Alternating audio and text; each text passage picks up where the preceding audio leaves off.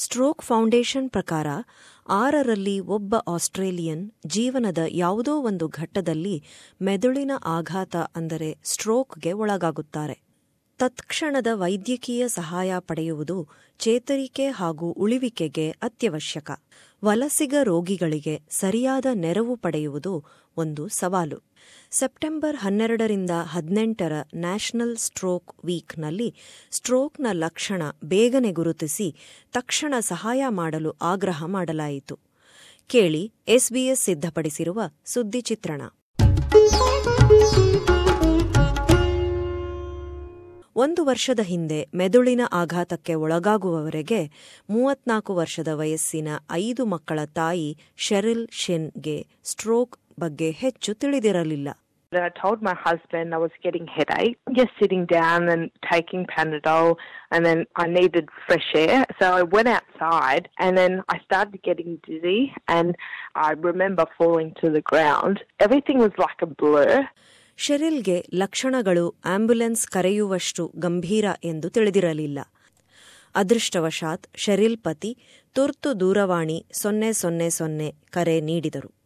ಶೆರಿಲ್ಗೆ ಮಾತನಾಡಲು ಆಗದೆ ಎಡಭಾಗದ ಚಲನೆ ನಿಂತು ಹೋಗಿತ್ತು. ಬಹುತೇಕ ತನ್ನ ವಿವಾಹವನ್ನೇ ತಪ್ಪಿಸಿಕೊಳ್ಳುವ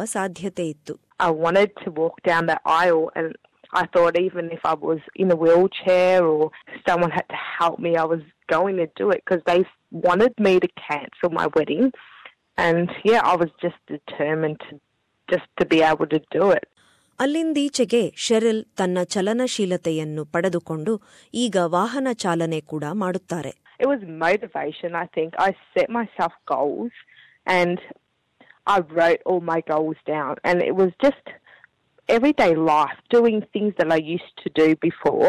Stroke ಆಸ್ಟ್ರೇಲಿಯಾದ ಅತ್ಯಂತ ಹೆಚ್ಚು ಸಾವು ಸಂಭವಿಸುವ ಕಾಯಿಲೆ ಹಾಗೂ ಅಂಗವೈಕಲ್ಯದ ಮುಖ್ಯ ಕಾರಣ ಸ್ಟ್ರೋಕ್ ಫೌಂಡೇಶನ್ನ ಕ್ಲಿನಿಕಲ್ ಕೌನ್ಸಿಲ್ ಅಧ್ಯಕ್ಷ ನರ ವಿಜ್ಞಾನಿ ಡಾಕ್ಟರ್ ಬ್ರೂಸ್ ಕ್ಯಾಂಬೆಲ್ ಪ್ರಕಾರ Most strokes are caused by a blocked blood vessel, so not enough blood getting to parts of the brain. Uh, a few are caused by a burst blood vessel where there's bleeding into the brain. And so when a blood vessel blocks or there's bleeding, that obviously injures that part of the brain. Whatever that area is normally responsible for would, would stop working.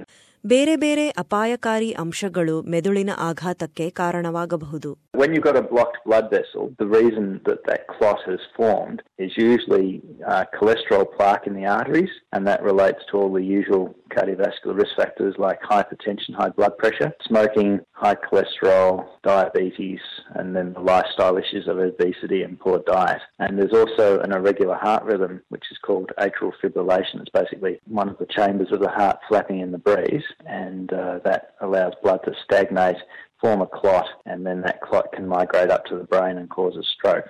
ಎರಡು ಸಾವಿರದ ಹದಿನಾಲ್ಕರ stroke foundation ವರದಿಯ ಪ್ರಕಾರ ಸ್ಟ್ರೋಕ್ನಿಂದ ಬದುಕುಳಿದ ಅರ್ಧ million ಆಸ್ಟ್ರೇಲಿಯನ್ನರಲ್ಲಿ ಮೂರನೇ ಎರಡು ಭಾಗದಷ್ಟು ಮಂದಿ ನಿರಂತರವಾಗಿ ಅಂಗವೈಕಲ್ಯ ಅನುಭವಿಸುತ್ತಿದ್ದಾರೆ Overall, death after stroke would be 10 or 15 percent, but unfortunately, a lot of people are left with significant disability, so they might not be able to walk properly, talk properly, or they'll have memory and, and thinking problems, so they might not be able to drive or manage their finances or do other cognitive tasks. Stroke ಹೆಚ್ಚು ಮುದುಕರಲ್ಲಿ ಕಾಣಿಸಿಕೊಂಡರೂ ವಯಸ್ಸಿನ ಭೇದವಿಲ್ಲದೆ ಇರುವ ಸಂಭವವಿದೆ The average age is about 70. About a third of patients are in their working years under the age of 65. Uh, it can happen at any age. We have babies, children, teenagers who have strokes.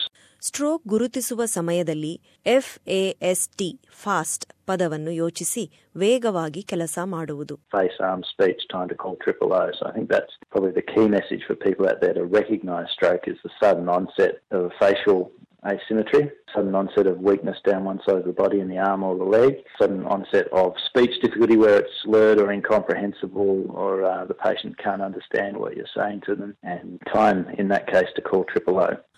ಆಂಬ್ಯುಲೆನ್ಸ್ಗಾಗಿ ಕಾಯುವ ಸಮಯದಲ್ಲಿ ರೋಗಿಗೆ ಔಷಧಿ ಅಥವಾ ಪಾನೀಯಗಳನ್ನು ಕೊಡಬಾರದು The main thing is really just to make that ambulance call and then just to keep the patient comfortable. We don't want people to give aspirin because, uh, unlike heart attacks, uh, we don't know whether there's bleeding in the brain until we get them to hospital and do a CAT scan of the brain. And if you give aspirin to someone who's had a bleed, that may not be uh, helpful and may be harmful.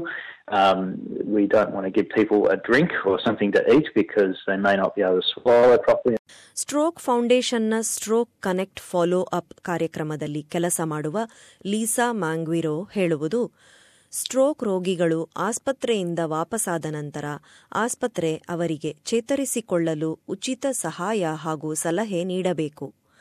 ವಲಸಿಗ ರೋಗಿಗಳಿಗೆ ಅವರ ವಲಸಾ ಹಿನ್ನೆಲೆ ಭಾಷೆ ಸಾಂಸ್ಕೃತಿಕ ಸಮಸ್ಯೆಗಳ ಕಾರಣದಿಂದ ವೈದ್ಯಕೀಯ ಸಹಾಯ ಪಡೆಯುವುದು ಬಹಳ ಕಷ್ಟದಾಯಕವಾಗಿ ಚೇತರಿಕೆ ಒಂದು ಸವಾಲಾಗುತ್ತದೆ These include issues such as gender, generational, and faith based issues as well. Challenges that we hear from survivors include feeling that they haven't received enough information verbally about their stroke care. There's certainly feelings of being lost and, and unsure about how to navigate the healthcare system once home.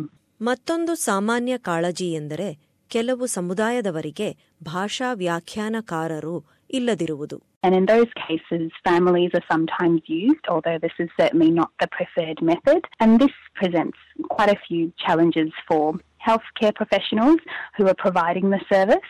Dietitian Yong from ವಿಕ್ಟೋರಿಯಾದಲ್ಲಿ life ಎಂಬ ಕಾರ್ಯಕ್ರಮದಲ್ಲಿ ಜನಸಾಮಾನ್ಯರಿಗೆ ಹೃದಯ ರೋಗ diabetes ಮತ್ತು stroke ತಡೆಗಟ್ಟುವುದರ ಬಗ್ಗೆ ಶಿಕ್ಷಣ ನೀಡುತ್ತಾರೆ. ಅವರ ಪ್ರಕಾರ ವಲಸಿಗರು ಪಾಶ್ಚಿಮಾತ್ಯ ಆಹಾರ ಪದ್ಧತಿ ಅನುಸರಿಸುವುದರಿಂದ ಇತರ ಆಸ್ಟ್ರೇಲಿಯನ್ನರಂತೆ ಅವರೂ ಅಪಾಯಕ್ಕೆ ಒಳಗಾಗುತ್ತಾರೆ. Their diet changes. So they move from a traditional diet to a more westernized diet, which is usually higher in um, processed foods, higher in takeaway, higher in fats, um, and that's the reason why their risk of stroke are definitely increased. ಹೆಚ್ಚು ಮೀನು ಹಾಗೂ ಕಡಿಮೆ ಕೆಂಪು ಮಾಂಸವಿರುವ Mediterranean ಆಹಾರ ಪದ್ಧತಿ ಅನುಸರಿಸುವುದರಿಂದ stroke ಅಪಾಯ ಕಡಿಮೆ ಎಂದು ಅವರು ಹೇಳುತ್ತಾರೆ Um, things such as um, having extra virgin olive oil. There's lots of evidence now to suggest that having about three to four tablespoons of extra virgin olive oil every day can significantly reduce your risk of stroke and also other heart diseases. Having legumes and lentils on a regular basis.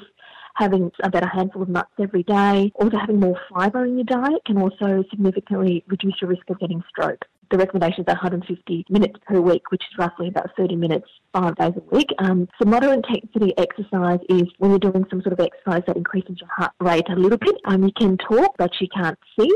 Stroke ಬಗ್ಗೆ ಎಂಟು ಭಾಷೆಗಳಲ್ಲಿ ಮಾಹಿತಿ ಪಡೆಯಿರಿ web ಕ್ಷೇತ್ರ W W W dot stroke foundation dot com dot AU ವ್ಯಾಖ್ಯಾನಕಾರರು ಬೇಕಾದಲ್ಲಿ ಒಂದು ಮೂರು ಒಂದು ನಾಲ್ಕು ಐದು ಸೊನ್ನೆಗೆ ಕರೆ ನೀಡಿ ಸಹಾಯ ಪಡೆಯಬಹುದು ವ್ಯಾಖ್ಯಾನಕಾರರಿಗೆ ಒಂದು ಎಂಟು ಸೊನ್ನೆ ಸೊನ್ನೆ ಸ್ಟ್ರೋಕ್, ಒಂದು ಎಂಟು ಸೊನ್ನೆ ಸೊನ್ನೆ, ಏಳು ಎಂಟು ಏಳು, ಆರು ಐದು ಮೂರುಗೆ ಕರೆ ಮಾಡಲು ಹೇಳಿ.